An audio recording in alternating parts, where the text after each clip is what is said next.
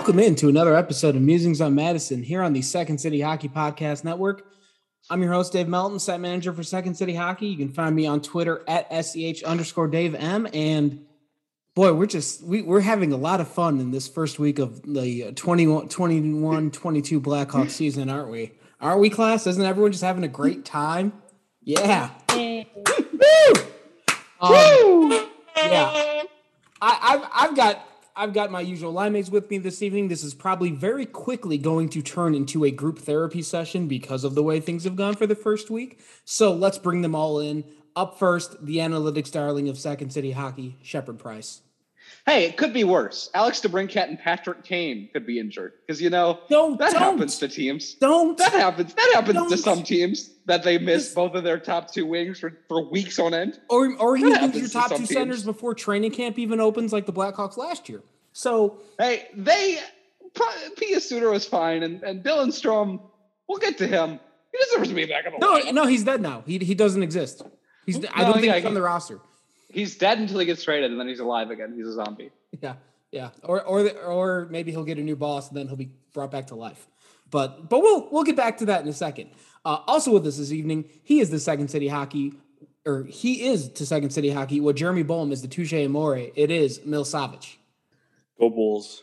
Go Bulls, indeed. Uh, as I'm looking right now, they're still up by two in the fourth quarter. So, you know, the one good basketball team in Chicago just finished their championship season. So now maybe we have another good basketball team in Chicago. Yes, um, congrats in order to the Chicago Sky. yeah, Well congrats to the Chicago Sky. Hey, there's a good Well- Chicago team, and, well and it's not it's not the one it was supposed to be because we also need to have a group therapy session about that because we didn't talk about that last week I mean, enough. yeah, I, I guess we could. I, I don't know what else there is to say. They got their ass kicked by a better team.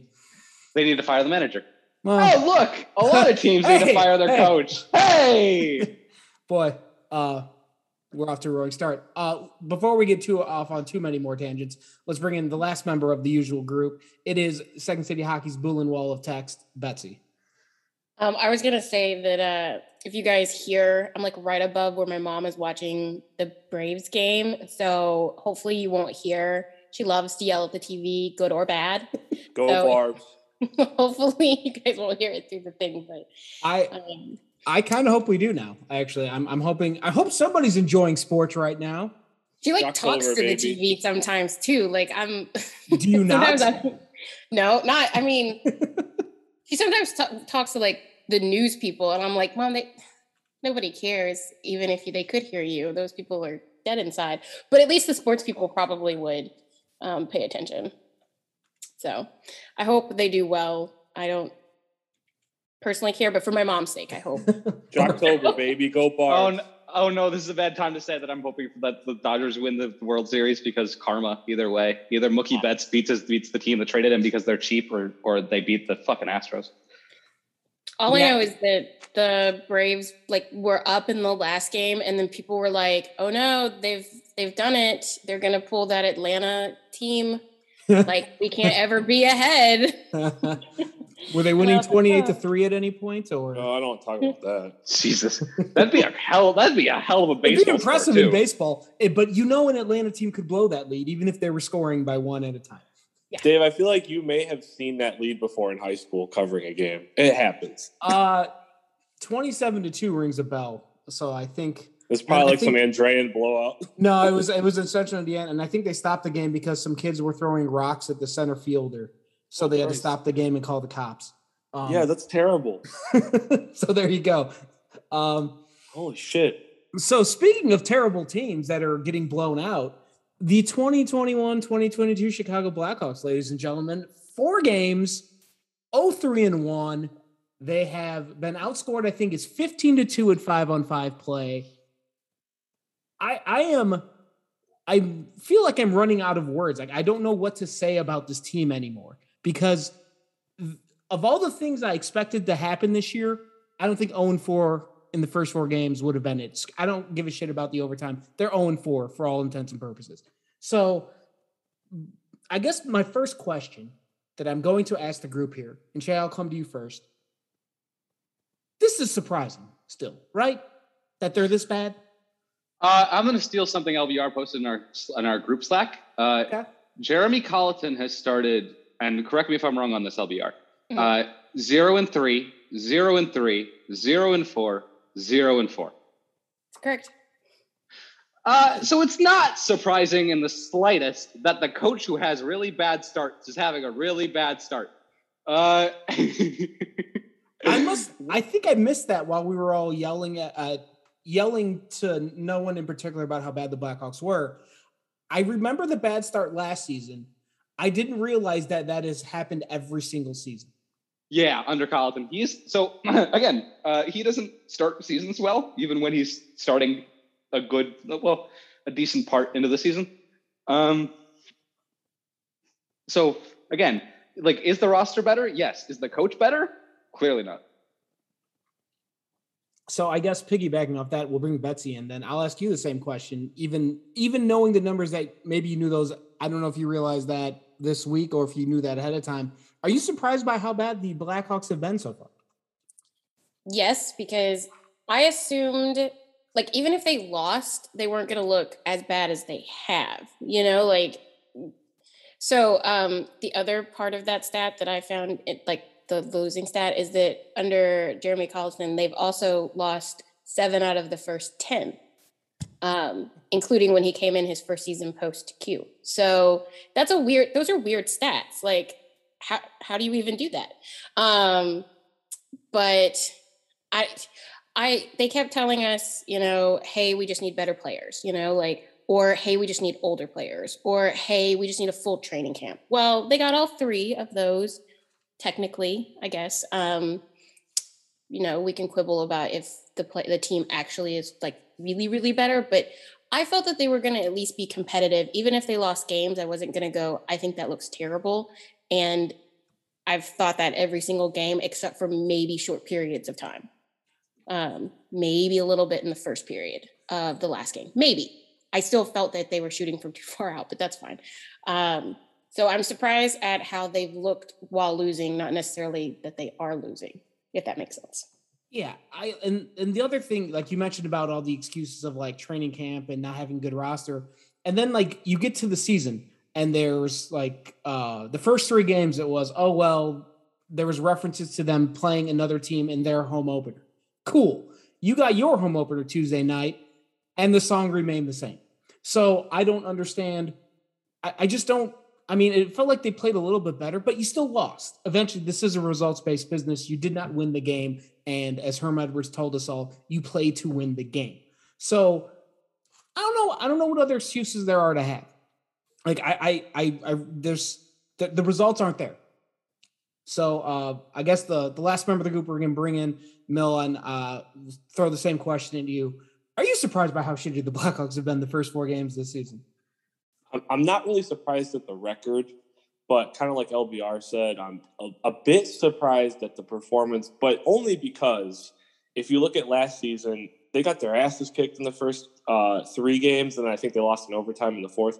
But Tampa Bay was clearly a lot better than them. Right. But but this year it's like New Jersey's not that good. Pittsburgh had a lot of their big guys out.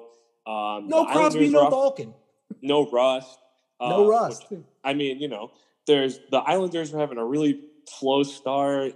Uh, and then in their opener, it's like, okay, Colorado, fine, chuck it up as a loss. Even without MacKinnon, that's a great team. But it's like they can't even score five on five until garbage time. And it's like you got Marc Andre Fleury in net, you got Seth Jones, and then up front, it's like you got Toews back, you got Dach healthy, who's not looking bad. You have uh, uh, Tyler Johnson, who they were gonna it was going to be the first line center according to you know preseason. So it's like, what the hell is wrong with them?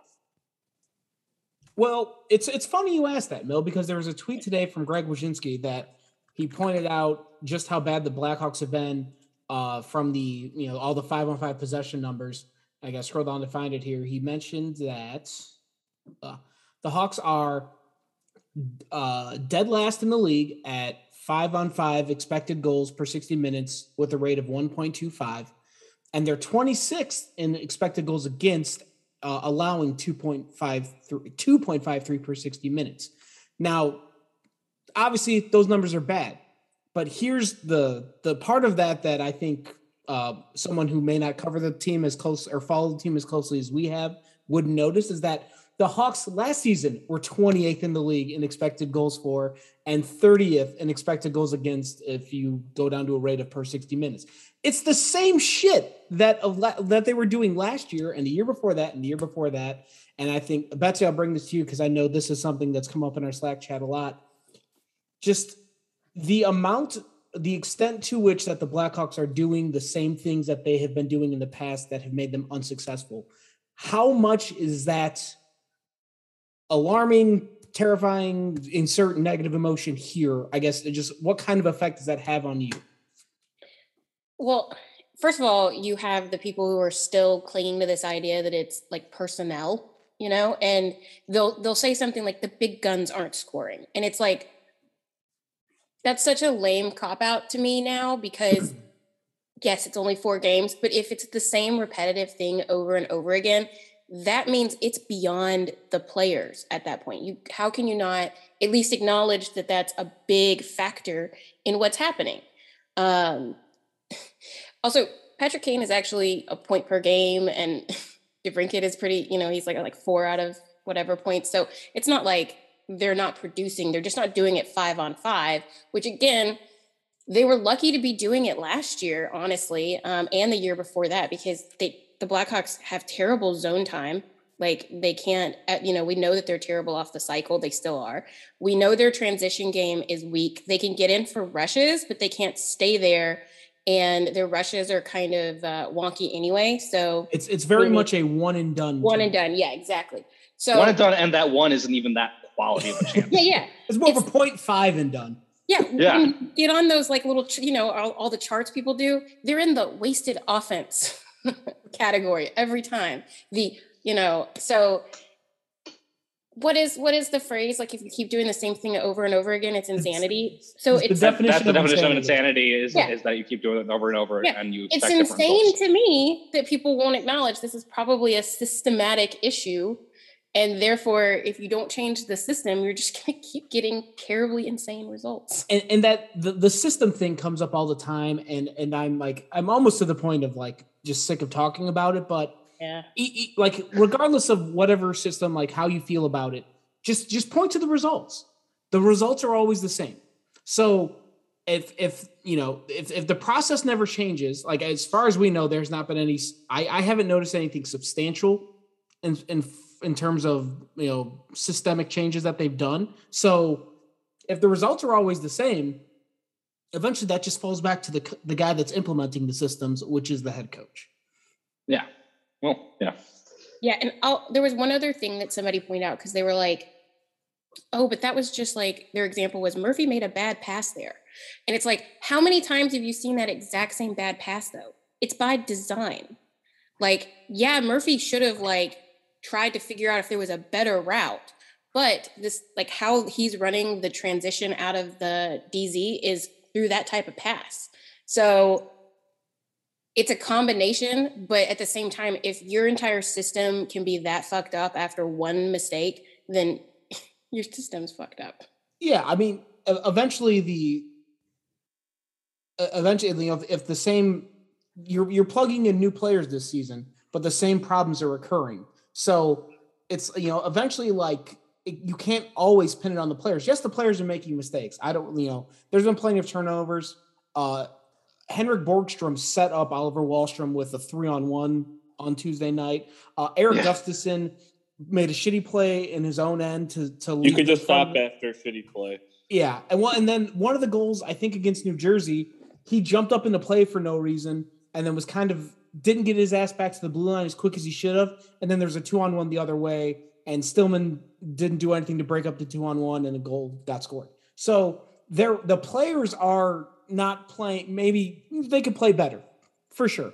But it's still it's it's when it's when the symptoms are the same as they've been the last three to four seasons I, I don't know i don't know what else to say. I mean like we i know we've had the fire Colliton discussion before but i mean i can't think of any other way this gets better yeah he got booed at the beginning of the game and at the end of the game and he deserved both rounds yeah and like and obviously the home opener is going to sell out. There's going to be people there, and I know they're doing the Patrick Kane celebration on Thursday, so maybe that'll get some butts in the seats that weren't going to be there otherwise. But uh, I, I think the biggest thing you're going to start hearing and noticing is the lack of noise at Blackhawks games. Seats are going to start being empty.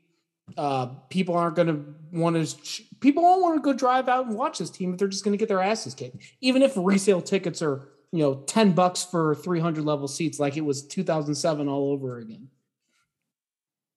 yeah but 2007 at least they missed the playoffs uh, 07 08 by three points yeah and they were young and coming okay. like this is okay hard. 2003 no if you want let's let's well yeah but same no i get your point it's like i was thinking the same thing like don't get me wrong as a person i'm not trying to attack the coach but the boos for the entire organization are well warranted at this point and it's like people are going to stop paying to go see them. You're right. They're you're going to notice it. The good news is they're lottery protected, right? So like they, they can get Shane Wright. they can get Shane Wright. The Look, they can get Shane Wright. They're, oh, they're perfectly Jesus. fine.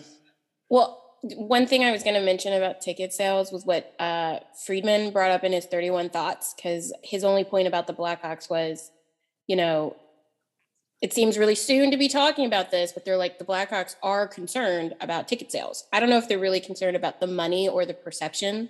You know, it's all about the image of the sellout and all this other stuff because we know it's PR, yeah. Yeah. right. Um, so I don't know which actually matters to them. Um, but that that could mean something, you know, like I get like like you said, it's pro- not going to happen probably on Patrick Kane night, especially since they just announced they're giving away.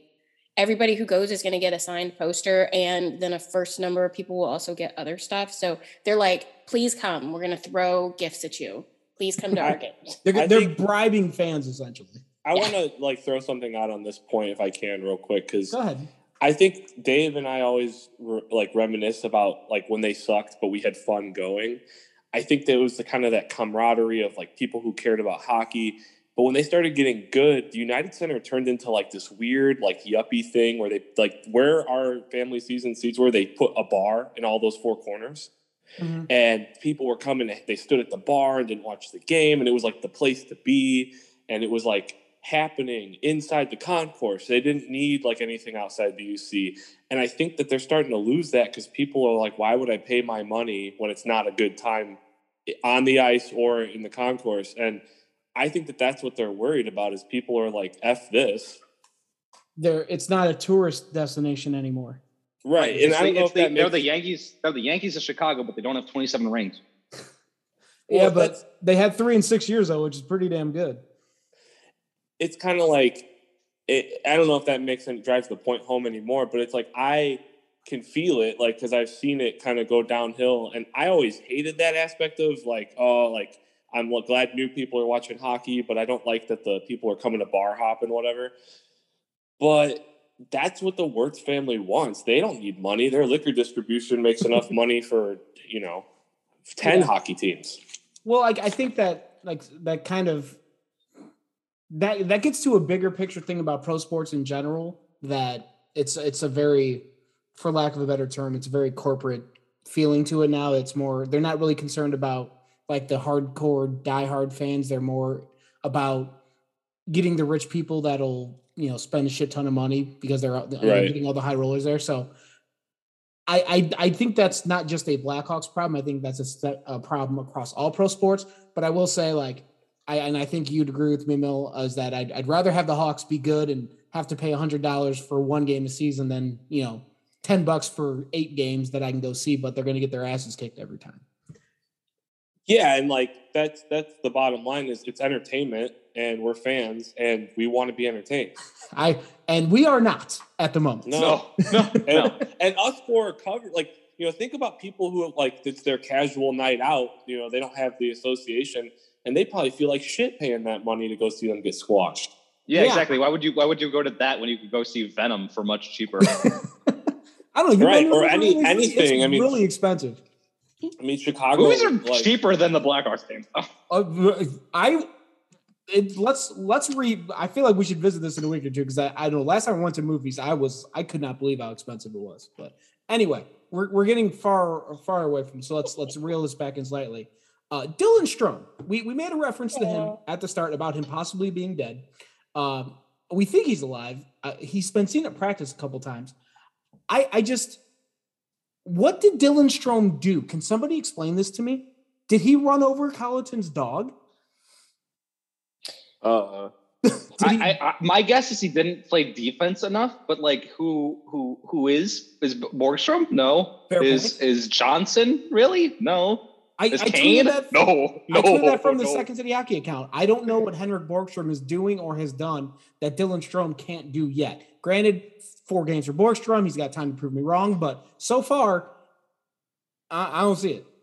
I actually like have liked Borgstrom, and I was one of the people that was very skeptical um, because Okay. watching him in the AHL that one year was just like I was like, what the fuck?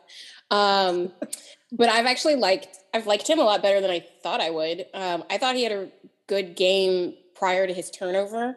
Um, but you're right. I don't think he's done anything that Strome didn't do in his first two seasons. It's like they forgot that those seasons existed. Um, and so do fans, because both those seasons he was on 50 point paces. Um, of course, you know, they both were shortened. And so those paces might have not carried over, but still, 50 point players are not easy to come by.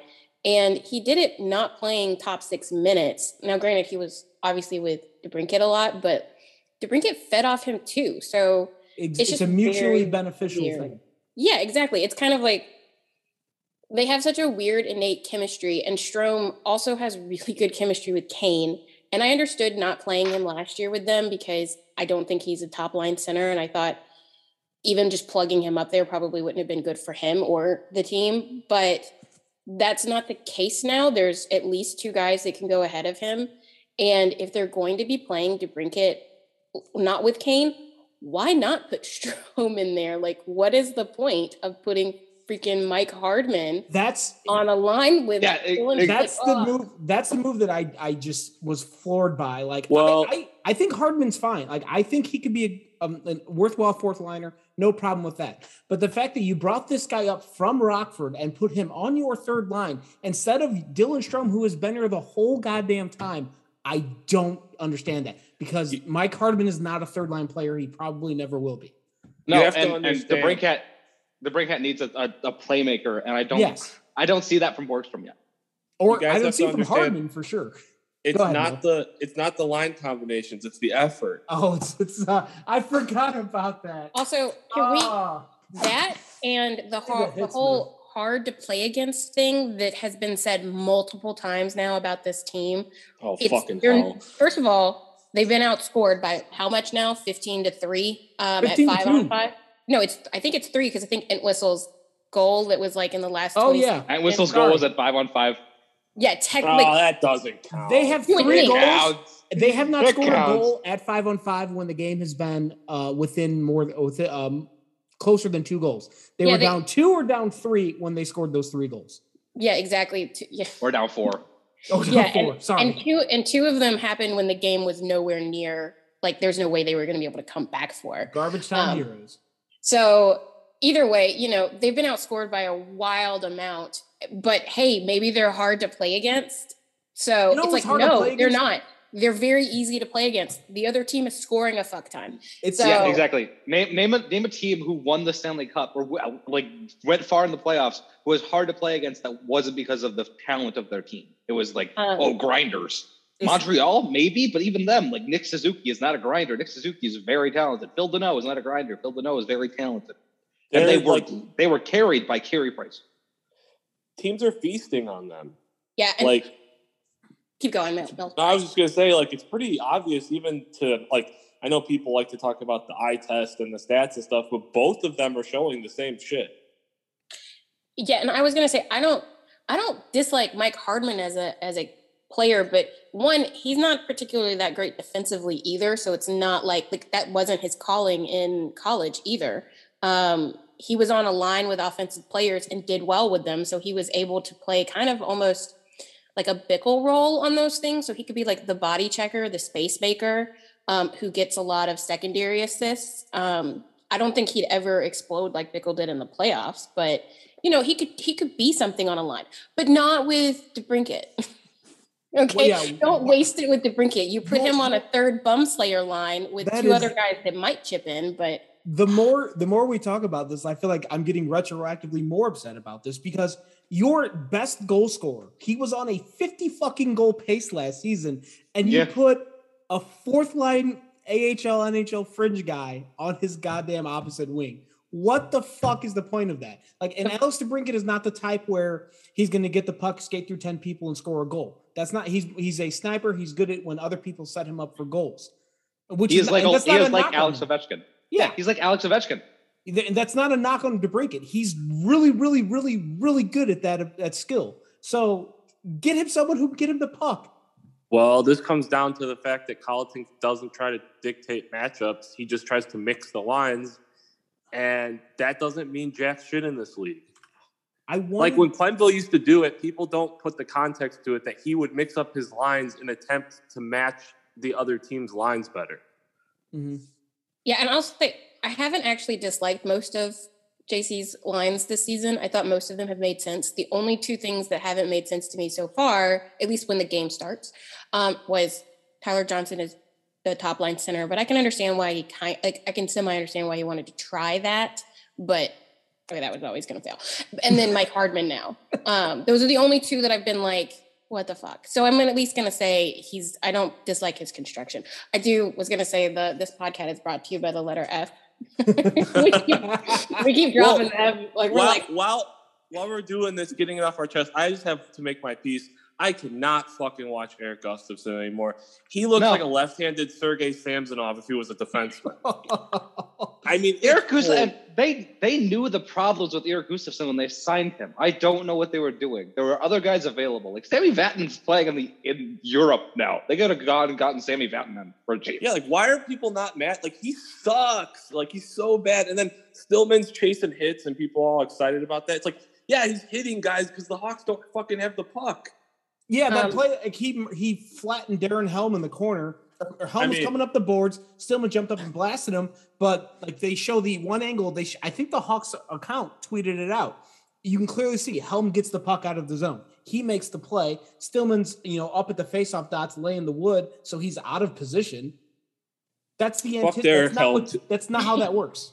Fuck Darren Uh, Helm too. I'm assuming that they they got Gus because he was on Colliton's AHL team that that overachieved because of not like over like Franson and and Ejdsell or how you say his name Ejdsell Victor- whatever. yeah, Egg- egg- Victor. Egg- whatever. The guy who can't skate um and for some reason we wanted him uh they both had super high shooting percentages. And then the playoffs Collin Delia and jeff glass of all people put up over 9-3-0 in like all but two or three games the entire time so um so gus knew the system i guess uh but Doesn't look like it. i was about to say it looks like he doesn't know what he's doing which we already knew that was And both of them look lost, right? Am I wrong? Like they look like they don't know where they're supposed to be half the time. Yeah. Well, and the other the other thing with Erik Gustafsson is it kind of it's like similar to what I said with Borgstrom and Strome. It's like I don't know what Erik Gustafsson does that what mistakes he's making that Ian Mitchell can't be making and possibly make himself better in the long term. Oh no! Right, I don't Nicholas want Mitchell- Beaudin. I don't Or want Nicholas Mitchell. Beaudin. Yeah. No, no, Mitchell doesn't need to be up here. Beaudin doesn't need to be up here. Get them far away. Like, first of all, the IceHogs. Adam King doesn't run the same exact system as, like, they don't. so it's an interesting thing because it's the same thing when Colliton was down in the AHL. He didn't run what Q ran. It's Well, I always Great guess, uh, organization.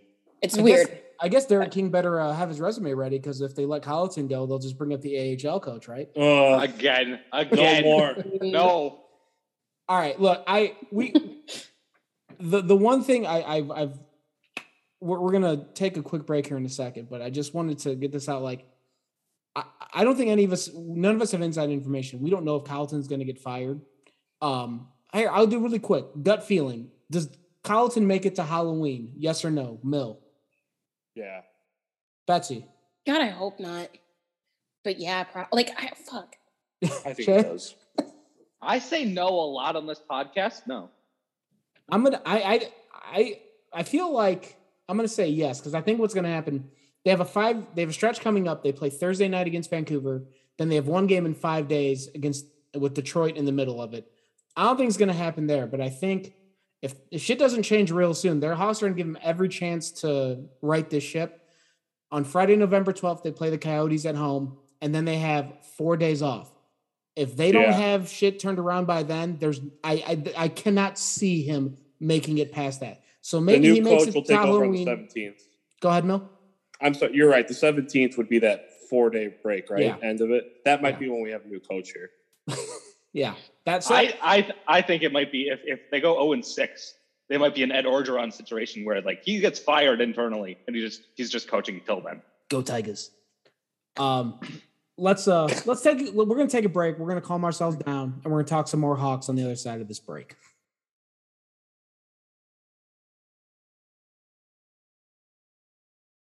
Welcome back to Musings on Madison. Deep breaths, everyone. We're gonna we're gonna calm down here. We're gonna take a second. It's only four games. God help us. Um, so we're gonna try and try and look for some optimism. Uh, I I've been trying to think of these for a while today and uh, haven't come up with too many. So I'm just gonna throw it out to the panel and we'll see where it goes. Anybody got any reasons for optimism other than the fact that it's only four games? Kirby Dach looks real good, Yeah. especially on the PK. Like he is. I was somebody who was like, I need Kirby Dach to show me something early on this season, before the season. He's showing me stuff, and I like it, and it's Okay. good, and I'm glad. And Kirby Dach, There, I I would agree. There, there's been glimpses. I just it's like from him, like him and the rest of the team, of course, just more more goals and more contentious situations more within the game. finishing is good, but I more was finishing consistency. Yeah, I put this in the um because somebody when somebody was brought up the whole like why aren't the big guns scoring, and I was like, well, if you look at their e- expected goals at five on five, Kirby Dach is has zero point five two expected goals per sixty, which is top six. Um, depending on your Yeah, minutes, fine. you know they can go. Um, McDavid is zero point five four, so it's Kirby 0.0 Dach just as good as Connor McDavid. Right? Here, here for totally the best. But what I'm saying, you know, comparatively, like that means he's doing pretty well. You know, he's not finishing yet, but he's getting his Yeah. chances So at the the- very least. and I think you you mentioned this when we were talking about Dach last season that the underlying numbers were doing well. So it's not like there's there's there's things to be excited about. It's just like I, I like that the underlying numbers are well, but Yeah, the to underlying numbers don't win games just yet. Yeah. So hope, hopefully that hopefully that process leads to better results. I guess is how I would describe that. That's true. Um, I was also going to say, I know DeBrincat hasn't been, you know, he hasn't put up a bazillion points yet either, but he also looks really good to me. Um, And again, it just depends on people always look at just the points for those players, but um, it's he's looked good, especially on the PK, which is an interesting thing to say because the special teams has been rough for years. Even under Q, the power play wasn't great, but both of those have looked really competent. And part of the reason they have is because of players like DeBrincat. Um, Yes, Or- the the power play and penalty kill are both. T- I I think the penalty kill is still perfect, isn't it? yes. Yeah. Right. So so it's definitely tied for first in the league because you can't do any better than that. Uh, the power play is very good. So there's Okay. that. Um, I'm gonna sanity check us on that because I'm like, well, while she's checking that, Mill, do you have any reasons for optimism? Um, as a as a group thing, the booing and the ticket prices kind of tells me that people are starting to see that there's a problem. And you you know, in all seriousness, like I've been calling out a lot of shit the past few seasons, even before I was on uh, a member of the site or a, a member of the staff. But uh, it's clearly a problem that people are recognizing now. And my only thing is I want people to voice their like not like go don't go chase Jeremy Colliton and, and take pitchforks to his house, but tell the fucking organization like, hey, we want winning hockey. And it seems like people are starting to do that with the voice they have. So hopefully that's good. I think. Yeah, I like Um, to yeah. And ca- something the whole point. Of, negative into a positive. Like we Yeah. might get the change we want. Well, I mean, exactly. look, Uh, Jeremy Colliton, after every goal, they show him close up on the bench, and he looks like Georgie watching a sailboat go down the storm drain, and then he sees Pennywise, you know, like Tim Curry down there, and you're like, this guy, but he doesn't change anything. Like he doesn't know how to respond. And it's like, it's not his fault that he got the job. He fell ass backwards into it. I've gone off on this rant too many times. But but the people that are are in charge need to change it because the team keeps losing. So I'm hoping that fans voicing their opinions online and at the games and by not going or not buying shit, maybe they'll go, okay, well, you know, we need to change something. That's my only take. Yeah, uh, the whole point of capitalism is that you vote with your dollar. And Mhm. if you vote with your dollar against the Blackhawks, because not only are they bad, the organization is troublesome. Uh, let's not forget. Let's not forget that this is probably karmic reward for what Yeah. happened in 2010. It's funny, Like, like, they kind it- of deserve this. it's legitimately almost overshadowed all of the sexual assault allegations that are still being litigated in court. Like they're so bad that they're overshadowing lawsuits. That's pretty fucking bad. Not great. So if you take your money away from the Blackhawks, maybe they'll get the message that like there's a lot of things you got to fix. Yeah, well, I, I think, like I said, we we talked about it a little bit. Uh, I I think there's, I think you're going to start seeing empty seats for a lot of reasons, and I like I I think we talked about this at some point in the offseason, but um, like I know people who had season who are on that season ticket waiting list and got off of it, and now they're getting called by the Hawks asking them if they want to get season tickets, which like they said the Hawks never used to call me, and now they're calling people, which I know that's anecdotal, and I've heard that stories from they call me once a week yeah. So, and email right. me if I don't pick up, which I don't pick up. and they text you and they tweet you and they're really want they really want you in the stadium. Hey, this is Brandon, your season ticket rep. Dude, I haven't given you my money. You're not my rep. Leave me You alone. need to, you need to be blocking those numbers. I mean, they had so many phone lines, it just doesn't matter. And they want they want five thousand or fifty six hundred dollars for two seats than those- upstairs. They're worse than those spammers that are calling to tell everybody that their car warranty or their fridge warranty. oh my god. Your Mine is all IRS. Mine always pretends to be the IRS. I don't know why. Yeah, like telling you you have another stimulus check coming. It's like, Um, what the fuck, man? well, well, oh yeah, that's right. We're talking about hockey. Um, We're sure supposed to be talking about optimism. oh, I did have one other thing actually. Um, I I won't like I don't want to get ahead, too far ahead of myself because uh, there's there's a long way to go, but I've been somewhat impressed by Seth Jones at times. Like there's there's been uh, like I wasn't entirely sure what he was good at just from I haven't watched him a ton. So like th- there's ways that guys will stand out more and more if you watch them a lot more and more. And from watching Seth Jones, I don't think I've fully appreciate uh, fully appreciated the combination of how big he is and how well he skates. As he he I moves Can pretty damn well. He This is and- what I Scored a primary. Has he scored a primary point yet? No one on the fucking team has. Ah, Alex Oh, Spring I- had as a goal. I'll look up the stats as I I don't Look, know. um, this is what I was talking about in the offseason. Like the guy's clearly athletic and talented, but every defenseman looks like shit because they're not playing good hockey. He's got two assists, one on the power play, one on even strength. I think the power play assist was a primary one. I think he passed to the goal scorer. Yes, So, he yeah. definitely has at least one primary point, which isn't like so many people don't have that many primary uh, like points in general. So I'm not going to knock it against him. I've liked Seth Jones. I other than the first game where I thought he looked just out of sorts, but everybody did. He got better in the second game, um, and then he and de Haan have seemed to have found their groove. Um, and I think both of them have looked better than any of the other defensemen, which is not something I would have said before because I, uh, we obviously really like Murphy on this podcast, and we and then we also like McCabe. So, or at least I do. So, I thought I did. I'm getting a Uh, little worried. I I'm just worried because their number is is your Gustafsson's number, and I worry that's a jinx. That's funny. Um, no, like I like we clearly like, especially Connor Murphy's been our our you know our guy collectively for a while, but it's like they look like shit. And again, I don't necessarily think it's because they can't play hockey. It's the situations they're thrown out in, what how they're supposed to be playing. Maybe they have bad chemistry. Kalynuk being back with Murphy will be probably good for him, but it's rough to watch. Maybe Wyatt Kalynuk will save us when he gets back in November. Well, and they I'll say, and I also think that um, the other Jones will do well. Caleb, um, I was impressed with him all through the preseason, and I know that's just preseason hockey, but he was really good in every single game he played. Some You- of the guys kind of, you know, didn't play full stop. and I don't think I think he probably had a, a, top six role kind of locked up. I think they they say they didn't promise it to him, but you know they probably did.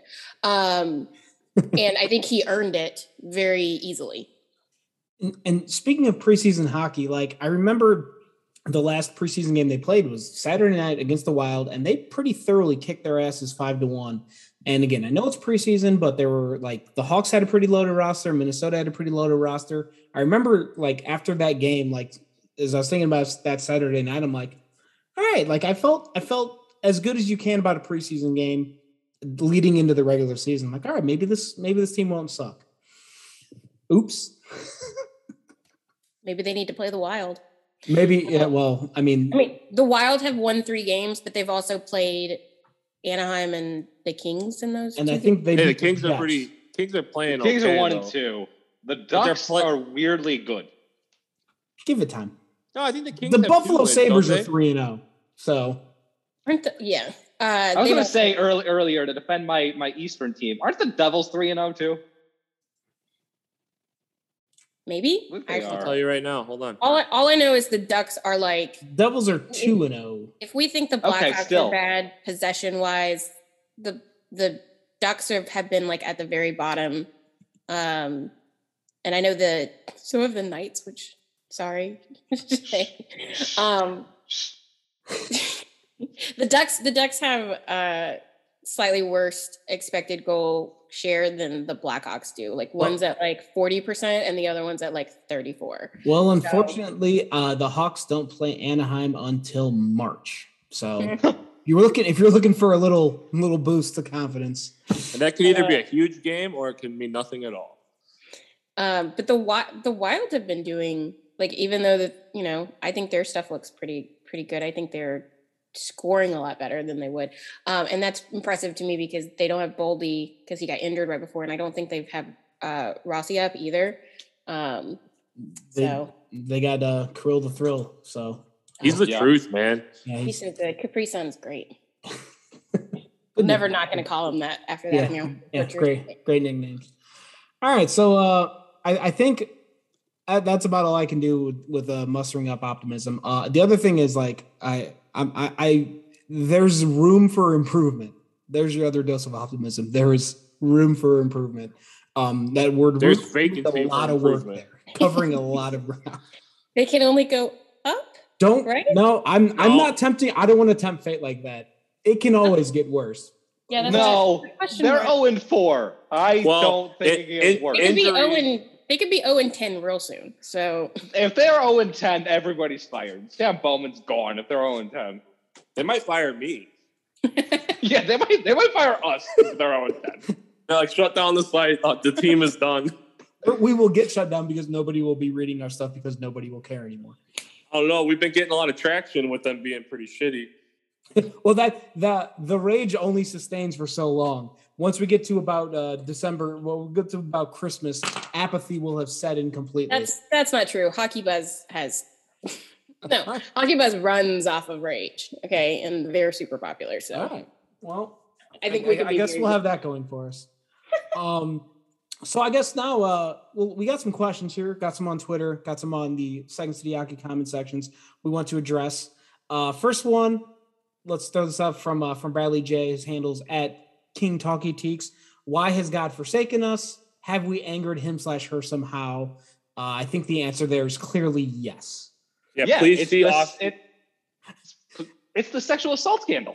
Yeah. That's how you anger God. yeah. Yeah. Oh, well, there, there you go. Asked and answered. Moving on. Uh, let's see. Uh, Crystal is uh, handles at Maple Stitch. Uh, should we just calm down? I don't feel like my frustration is out of bounds, but maybe I'm way off base. Should we all just calm down? No. Fuck no. no. The rage is sustaining us. Despite all my rage, you know. I'm still just a rat in a cage. Uh, Thank you. Shout out Billy, Billy Corgan. I have nothing else to add to that. I, I, think that's pretty much the best best way we could answer that question. Um, Stay angry, my friends. Yeah, maybe maybe uh, ask me next week if we can calm down if they've won a game. If they lose to Detroit, we're not going to have this podcast because I'm going to throw myself into traffic. You guys will have to take care of it. Um, Cameron Lindsay wants to know, and we're we're getting cart way out of the horse, but let's do it anyway. Does Marc Andre Fleury finish the season as a Blackhawk, or even finish the season at all? I'm, I'm guessing the implication here is that he's going to retire by about Valentine's Day. I think he's going to Pittsburgh. No, I don't think he'll get traded. no, I don't think he's gonna. he's gonna play in the Olympics, and he's gonna retire after the Olympics. That would be that would be an interesting move. Um, Uh, If it- I was just going Go to say, I don't think he's going to get traded because one of his big concerns is being away from his family and he, there, and even trans, you know, trans. Oh my God, words, transplanting them.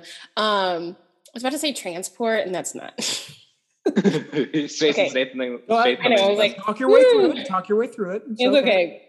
Um, he doesn't want to transplant them at all. So I just I feel like even if there was a chance for a cup, he wouldn't want to go anywhere. Um, not that I think anybody with a cup, like at a chance at a cup, would even be able to fit them hit him too much under their cap. Um, anyway, except maybe Tampa, who um, keeps putting players on LTIR.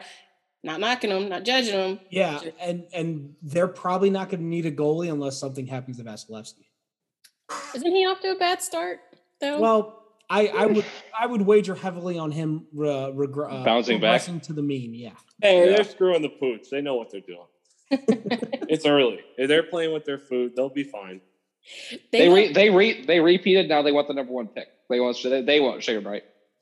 They've not I think- looked good in their. They're not playing with their food right now. They're just hungover. If Fleury finishes as a Blackhawk, I think he'll and retires. I still think he'll sign like a one day as a Penguin because Yeah, I mean, do you see those people in there for him? I mean, they love him. they booed Lankinen coming out, like coming in, and I've never seen that before. I mean, Pittsburgh are pretty loyal to their like. I've been I've been to a couple games there, and they they love their guys, but I think they miss them too because Christian Jarry sucks or Tristan Jarry, sorry, whatever. his Tristan fucking Jarry name is. sucks. and, and I think the other side of this and what is Fleury is so enjoyable, just to- Right. like from again, we none of us have ever met him or hung out with him. We don't know how he is as a person, but all reports and all indications are that he is just a wonderful person to be around. And a fan base like Pittsburgh that you know he was there for about a decade at least. I'm sure More. he endeared himself to the fan base plenty over that time. Yeah. So, you know, we'll see what happens, but uh it's uh it's we got a lot of season left before any trades happen, True. I think. Yeah. And like, except for Dylan Strome, who's apparently living on the block. Yeah, He's still he's still Jenny from the block. yeah. I think he just picked up three more uh, apartment buildings on the trade block because he's just buying up all the real estate there. Um, Trade him to Ottawa for Eric. baby. Trade him to Ottawa for Erik Brännström, and then Brännström won't do anything as a, uh, on the blue line. I'm trying to figure out what former, Ottawa. what former Hawk are they going to trade him for? That's Uh, Andrew Ladd. He's going to have a resurgent season. He scored his first goal in three years. That's who who's like trade in the league that, that that's not like Panarin? You know what I mean? Like who could they actually afford? somebody that's going to make us mad. Gustafsson. Yeah, they're not going to There's gonna to know yeah. or somebody, man. That would be beautiful, but no. Gustafsson's the most recent Hawks comeback, right? Michael Kempny, who was put on waivers. There it is. That's a great one. That's He a- played good in that final though, in that playoff. Yeah, I mean, he was fine. it's a while ago. It was a while ago too. He was better than what a lot of the Hawks looked like that season on the blue line. I mean, that was that's such a low bar. that's like it's like it's like tripping over it as you go. I, well, you know, you you live and you die with the team. You you start to see things that way. Yeah. it's pretty it's pretty brutal. I will say though, like with going back to the Fleury thing, though, I guess that is the one nice thing that, well, I mean, it, his value might take a hit if the Hawks play as badly as they have, but the nice thing with having him on an expiring contract is that maybe you're able to move him at the deadline. But I know the thing that you said about him not wanting to uproot his family again. Maybe he like takes like a two three month, like yeah, I'm gonna go try and win one more cup. Maybe like in Colorado, if they figure out some way to LTIR him onto the roster. But um, you could I feel like you should be able to get decent value if they flip him at the deadline, if they can make it work, all parties involved. Um, Oh, I know who Dylan Strome's going to get traded for. They're going to call and say they want Nick Schmaltz back. I like Nick Schmaltz. Yeah, me too. But like, it's like why I don't even remember why they made that trade in the first place. Reclamation. He was slumping. That's it. He slumped for what, 30 games and they were like done with him. It's Oh my Ugh. god. Fucking they were Sam like- They were like, "Oh, we can get two players for him," and it's like, okay, Oh boy. There's Is he other still in. Arizona? he is, and he's still put up fifty point paces in every season he's been there. Oh, or Poor they man. could get uh, what's his name back for the third time, who signed in Buffalo, uh, that everybody likes from Chicago. Uh, what the hell is his name? Uh, Hinostroza. Yeah. Uh, they're not getting Kampf back. He's too good for Toronto. But if Nick Schmaltz scores 50 points in Arizona, did it really happen? If anybody scores 50 points in a hockey season in Arizona, did it really happen? Someone's got someone's got to do it. Uh, one other question here. It's he's BMAC two on the Second City Hockey comments. Uh, he has a bunch of rhetoricals about did Strome sleep with Jeremy Colliton's wife? Like uh, maybe I don't know. Trying to figure out. I what's haven't wrong. seen her. but the question, the, the, the one question uh, I do want to get to that he has is, um, do you buy what the uh, a lot of the Blackhawks beat reporters are saying that even though Colliton has clearly lost the uh, support of the fan base, as indicated by all the booing the other night, do you buy into what the Raptors are saying that he hasn't lost the room? I certainly do. I, I, I see no indication that the players are rebelling against him in any way. Um, and, and to be honest, I don't think we'd ever. It would be. It would be pretty tough for it to come out because uh, Toews and Kane don't ever seem to be the throw coaches under the bus publicly type of players, and they're the most front-facing guys in the organization. So uh, the way hockey culture is, someone would have to speak up and say something like that, and I don't think that's going to happen with this team. Yeah, they traded that guy to Edmonton. Well, yes, well, to be yes. well, to be fair, uh, he would have to have had the room to lose it.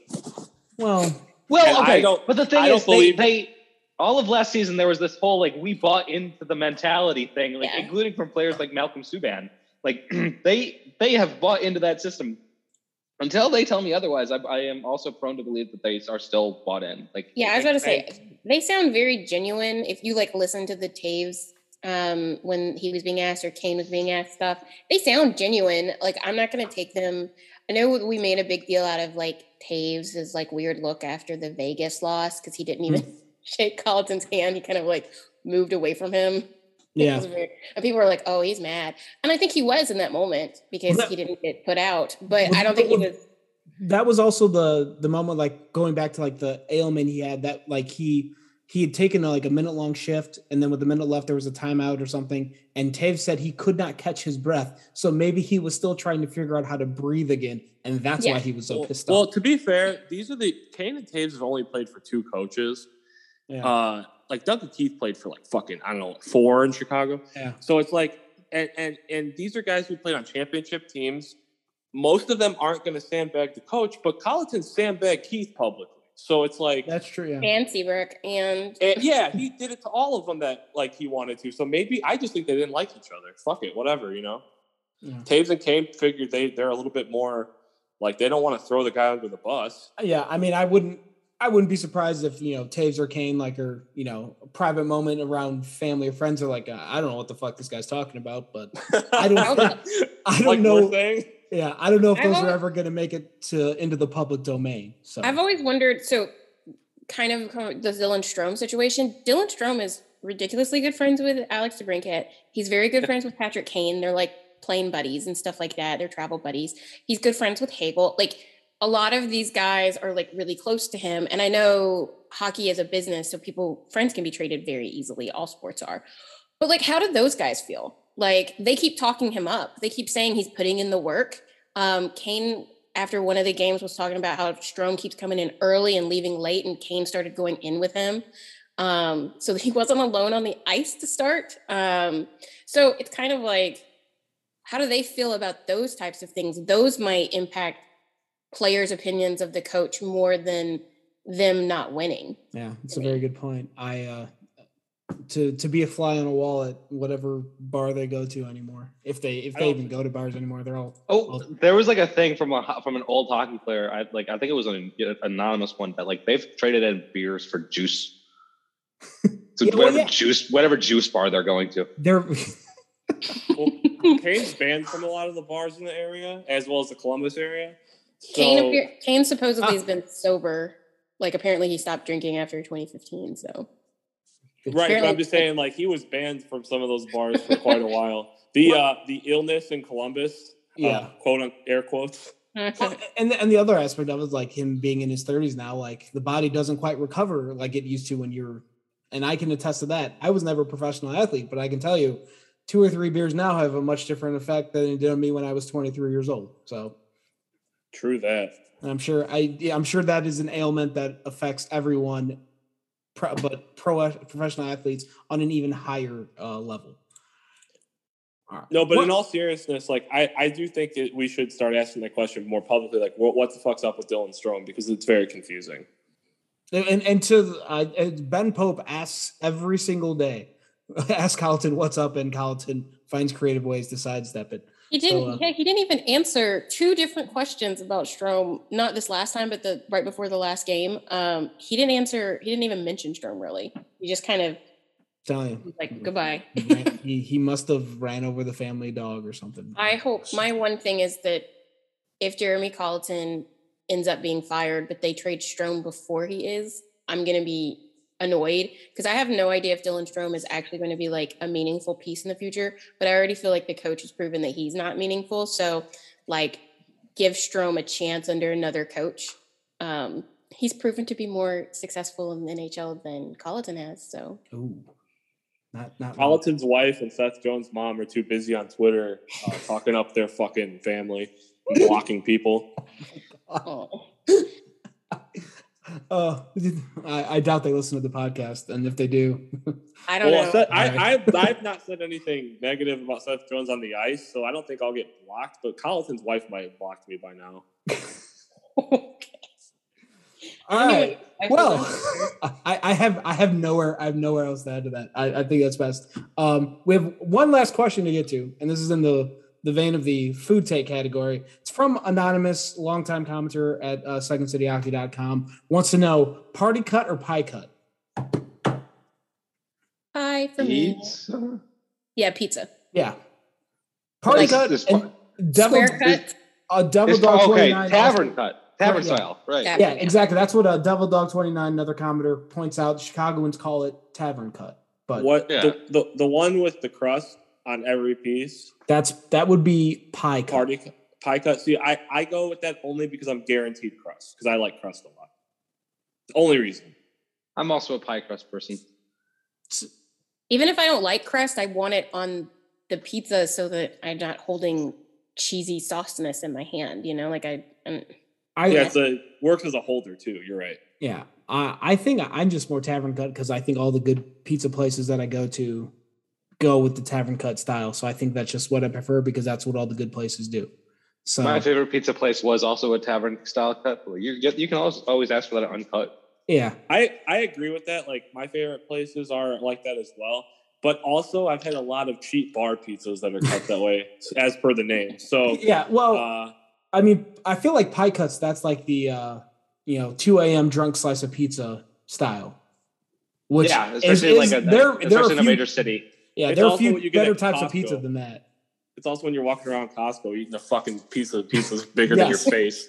I will say though, with uh, with tavern cut pizzas, if you always like if you order just a little bit because you know you're gonna have leftovers, what you want to do with a tavern cut is you eat the outside ring first, obviously because it's there, but the for cold pizza the next day after anything with a crust on it the crust isn't as doesn't reheat as well so you get all the crust out of the way and then you have nice cold square pieces in the middle and you don't get all the cheesiness all over your hands because it's cold so Yeah, I Something those in the toaster oven. They're pro tip for you I don't like um, cold pizza, so that doesn't matter for me. Um, I can understand why people would like tavern cut because in, in like a group setting, because some people don't like crust at all, so then they can have the middle pieces. Um, but I need a holder, and I occasionally like crust. It depends on what the Dep- toppings de- depends on who makes it because there there's some good Yeah, exactly, and and toppings too, because I don't eat it with cheese. But if there are other things on it, I'll eat the crust. I don't know why. I just, You guys remember? Well, I don't know. I'm, I'm slightly old, but like when cheese stuffed crust came out, that was the shit. it, it was it that was still fine. this. it's fine Yeah, Now they have like you could get all kind of shit in the crust, Yeah. but like but it was like a big deal back then. I don't All right, well, like cheese, go- cheese and crust either. Such a weirdo. I love cheese sticks, like cheesy bread. We're I- we'll we'll do that next off season. We'll just have we'll just have you can list all of your food. Weird takes. Yeah, all of your weird food options, and we will just e- either agree or yell at you. also, just really quick, you can uh, buy a ticket to the Hawks game next week and spend more money on a slice of DiGiorno at the United Center. I'm I'm probably going to. I'm going to buy resale, so like it doesn't count as an extra sold ticket. But I feel like it, the if the tickets are going to be that low, like I was gonna say two of my friends bought tickets for 35 each for plus like fees um for the lower bowl and they were like two drinks in they they 100% God, paid more for their drinks than their tickets. I that's that's crazy. That tickets have Fuck already been that. that low. Not surprising though. They they to be fair they got them like you know to be fair they got them Thank you. they got there like like right before the game like not too too too far and then they were like I don't know like 5 minutes into the first period when they actually walked in so The only reason that makes me so mad is because the Wirtz make 99 cents on the dollar for all that alcohol. It's not like a normal Well- building because they're the distributor uh, too. then I'll get know? a Pepsi. Hey, if you sign up for the um, they haven't had Pepsi since like 2005.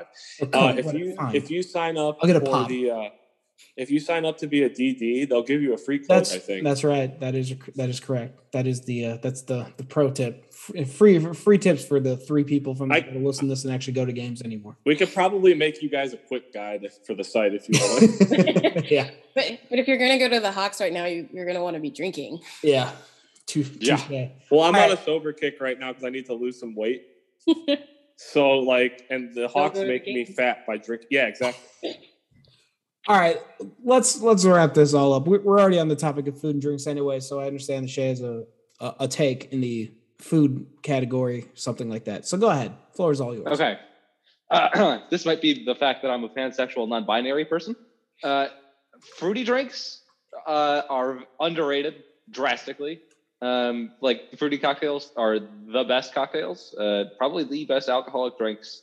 And Sex on the Beach, besides having a fantastic name, is probably the best drink known to man. I don't know about Sex on the Beach, but the rest of that, 100% agree. Fruity drinks are better, and you can get fucked up faster, and they might like. There's always more alcohol in them, True. but at the same time, you might not be able to taste it as much, so you can drink more quicker. Um, and in the long run, they end up being, even though they're more expensive, they end up being cheaper for you because you'll have been again fucked up faster. Exactly. And also, uh, I forgot where I was going. Oh, they're, they're more caloric, but who cares? Like you're you're drinking anyway. like even if you're drinking whiskey, you're still adding calories to your diet. Um, I I got away from most cocktails for a very long time because of all the reasons you guys mentioned. Because you don't know how much is like you don't know how much booze is in there. You get fucked up way too fast. It- things go sideways. At least I was always com- confident with. I know how much alcohol is in this beer. I know how many of these I can drink reasonably without getting too destroyed. And hangovers get worse as you get older, so I didn't want to drink quite as much alcohol. But I've slowly made my way, started making my way back into mixed drinks. I mean, obviously the quantity is way down because you know I'm not 19, but uh, th- there's there's a lot of good ones out there. There's like a lot of the whiskey concoctions that people are making now are phenomenal. So I don't know if that counts as a fruity one though. I mean, they put fruit in them. Yeah, I mean, kind of. We're I, Shay's probably really talking about the ones that are like an actual like Bright pink. yeah. okay. okay. Yeah, I, I don't know If if, it I've comes in a tiki cup, like if it comes in such Yeah. a tiki thing, yeah, Or or or like the No or like a big scorpion bowl. Yeah. yeah. Sign me oh my up for God. anything that's in a fishbowl too, like ready for it. Exactly. So so if, if margaritas are under this umbrella, then I'm all for it because I yeah, mean, I mean like Yeah. margaritas can be like neon. There there's neon blue margaritas. margaritas, like if speaking of drinks that they were really good at hiding the liquor in, Jesus Yeah. Christ. If you go to like there's a lot of Mexican restaurants all over the Chicagoland area. The margaritas are never not deadly. But also I think I think I think you can cut off the first part. Margaritas are never not deadly. that's okay. I haven't I haven't been to Mexican restaurants really outside the Chicago area, so I can't speak to them, but yeah, yeah. I, I think my palate's been shaped too much by the fact that I'm always at shows. So like if you're playing a show or you're going to watch, like you really are going to have like beer or shots, you know? And so it's like I mostly are drinking tequila straight up, silver. Okay. Or I was gonna say you could you could get fruity shots like I was lemon drops say, too, I was exist. like, yeah, but then I'm gonna have a stomach ache. Um, my stomach's pretty sensitive to sugar. Uh, but like if we're playing and you go to the green room, like they just have beer for you for free, and it's like, okay, cool, it's free. Um, but I like I enjoy that. I like a margarita sometimes. I like uh, mules, Mexican mules specifically. Uh, or like I'll have a vodka soda, but I, I'm pretty boring, and I'm not doing that to be like, oh fuck that other shit. Like I think everybody should enjoy what they want. I just am not very fun. I'm just no, I'm just being bleak. But I like enjoy, like I love beer. So that's just my palate. I think me and LBR right are are both firmly kind of anti beer team anti beer. sweat bread. No, and that's cool. Like I don't think everybody should like it. Everybody's palate's different and everybody likes different things. And your body also reacts differently, you know? it's true. Fruity drinks Um, all the way though. But also like for me, like I said too, if I'm playing, I can drink a beer and like a 30 or 40 minute set, couple beers. Yeah, I 'cause you're can't not drink trying to get fucked up. I mean, yeah, like you can't drink like a fucking, you know, cocktail where you're gonna be shot into space and then I'm gonna fall over. okay, so basically my my wrap on this is like I'm a shot in a beer kind of person, but if I have a bar at my house, I want to have a little bit of everything because I'm not I don't want to have the reputation of like, oh, I don't like anything else. It's like everybody should be able to like what they like. And I'm also like on the sober October a little bit because uh, I have to, I want to cut some weight, but also I have to record some vocals, and I'm not a good singer, and alcohol is really bad for your voice. Axl Rose disagrees. It's Uh, really hard to sing. when you say you like everything, isn't there like a thing that like you're not supposed to have liquor after beer? Like, isn't isn't like Yes. What is so it? Beer, Beer beer, beer, before before liquor? beer before liquor, never been sicker. Liquor Yeah. before beer, you're in the clear. You're For supposed to me, I mean, that's bullshit for me. you're supposed to start with the higher alcohol content and work your way down. No, like you drink, you take a shot, and then you have a beer, and you have another shot. You, you can alternate. It's it's just you have to eat good first. The people don't. They make the mistake of not eating, thinking they want to drinking get fucked up. Yeah, Yes. Water. it- it's eating and Drink drinking. water, kids. yeah. Drink Yeah, your the, water. the, the last thing in your the last thing to hit your lips shouldn't be alcohol. It should be water before you go to Or- bed, and that's how you or, avoid. uh, but if you have too many fruity drinks and you pass out, you better hope there's water. maybe, in maybe that it's me, but. I, I don't pass out after fruity drinks. I was gonna say I've I- never. I feel, oh. I get to a high and then I am good to cruise for a while. Yeah, that, and that it's a slow cruise too. It's nice. Yeah, it's not. You're gonna. It's gonna take a while for you to come down. So if you do it smart enough, you get drunk real quick, and then you plateau for a while, and you're good to go. And you'll eat, you'll drink water, and you'll be good. I mean, you could do that with Jameson too, or Crown. Like I drink water with Crown. I do. I do love whiskey um, in general, so like I'll do that too. But beer is not my thing, and if I'm going to drink something that's not a mixed drink, it's going to be cider.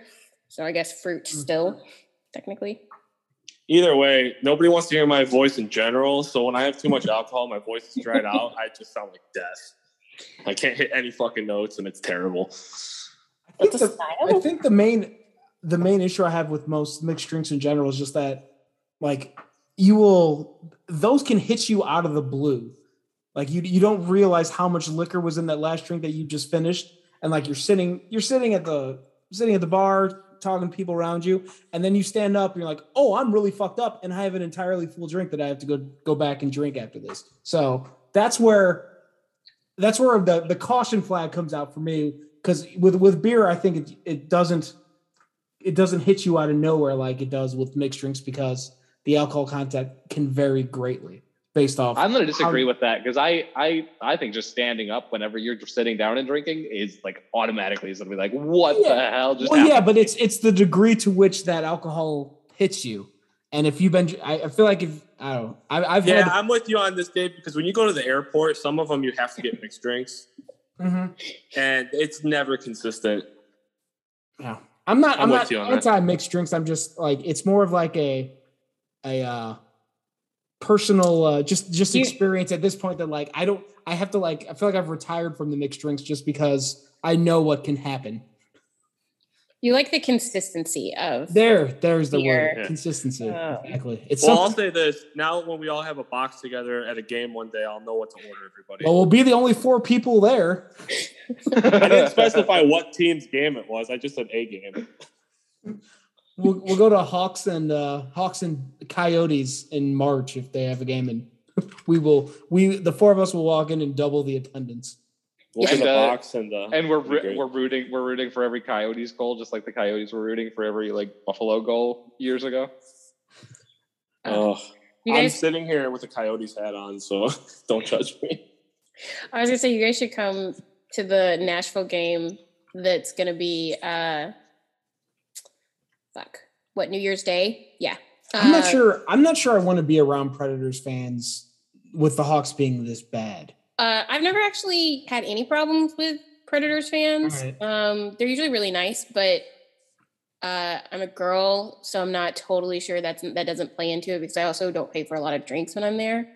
Um, my friend uh, Rebecca gets a ton of free drinks just by existing, so I kind of live vicariously through that. But Pred- Preds fans are really nice. Um, have always been really nice to me. One time I was in a box seat and a guy shared his nachos with me because I couldn't get out, and he just like they were having like they had food being served in their thing that was at pot for by like a company, and my friend Trish was like, "Oh man, I wish we had food," and he was like, "Do you want some like nachos? We have like lots of nachos," and we were like, "Why, yes, I would love some free food." See, So- we, well, the way this is going to have to work is we're going to have to be close enough to you to reap all these rewards of all the free stuff, but not close enough where anybody thinks we're with you.